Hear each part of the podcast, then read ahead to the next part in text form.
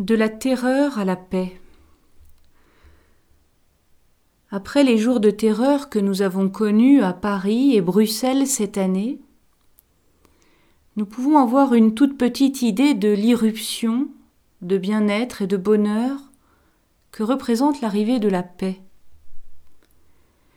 Cette vision d'Isaïe commence par l'oppression, la tyrannie, la douleur collective symbolisée par la nuit. C'est la nuit, mais dans cette nuit, le peuple marche. Il bouge, il progresse, il n'est pas paralysé.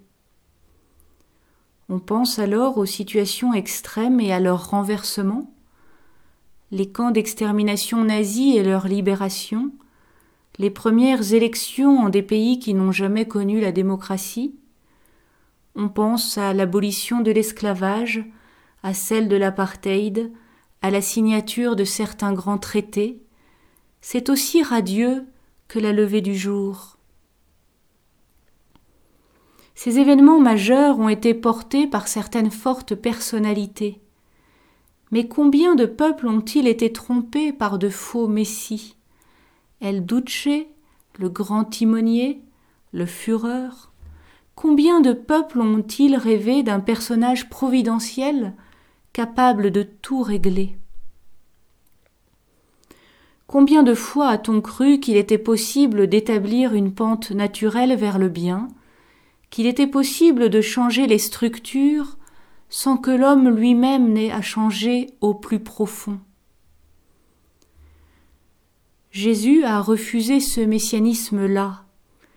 Il n'a pas accepté d'être roi de cette manière.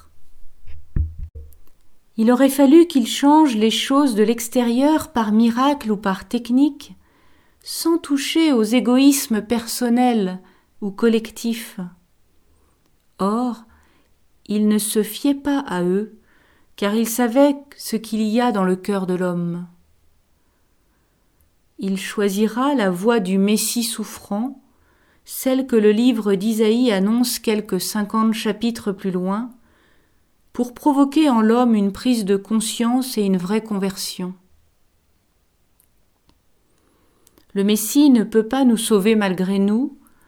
Pour que le monde soit sauvé de la violence ou de la pollution, c'est-à-dire des conséquences de notre péché, Jésus appelle chacun de nous à être le Messie là où il est en accueillant l'Esprit. Par le baptême, ne sommes-nous pas tous prêtres, prophètes et rois en route vers la lumière et vers la vie?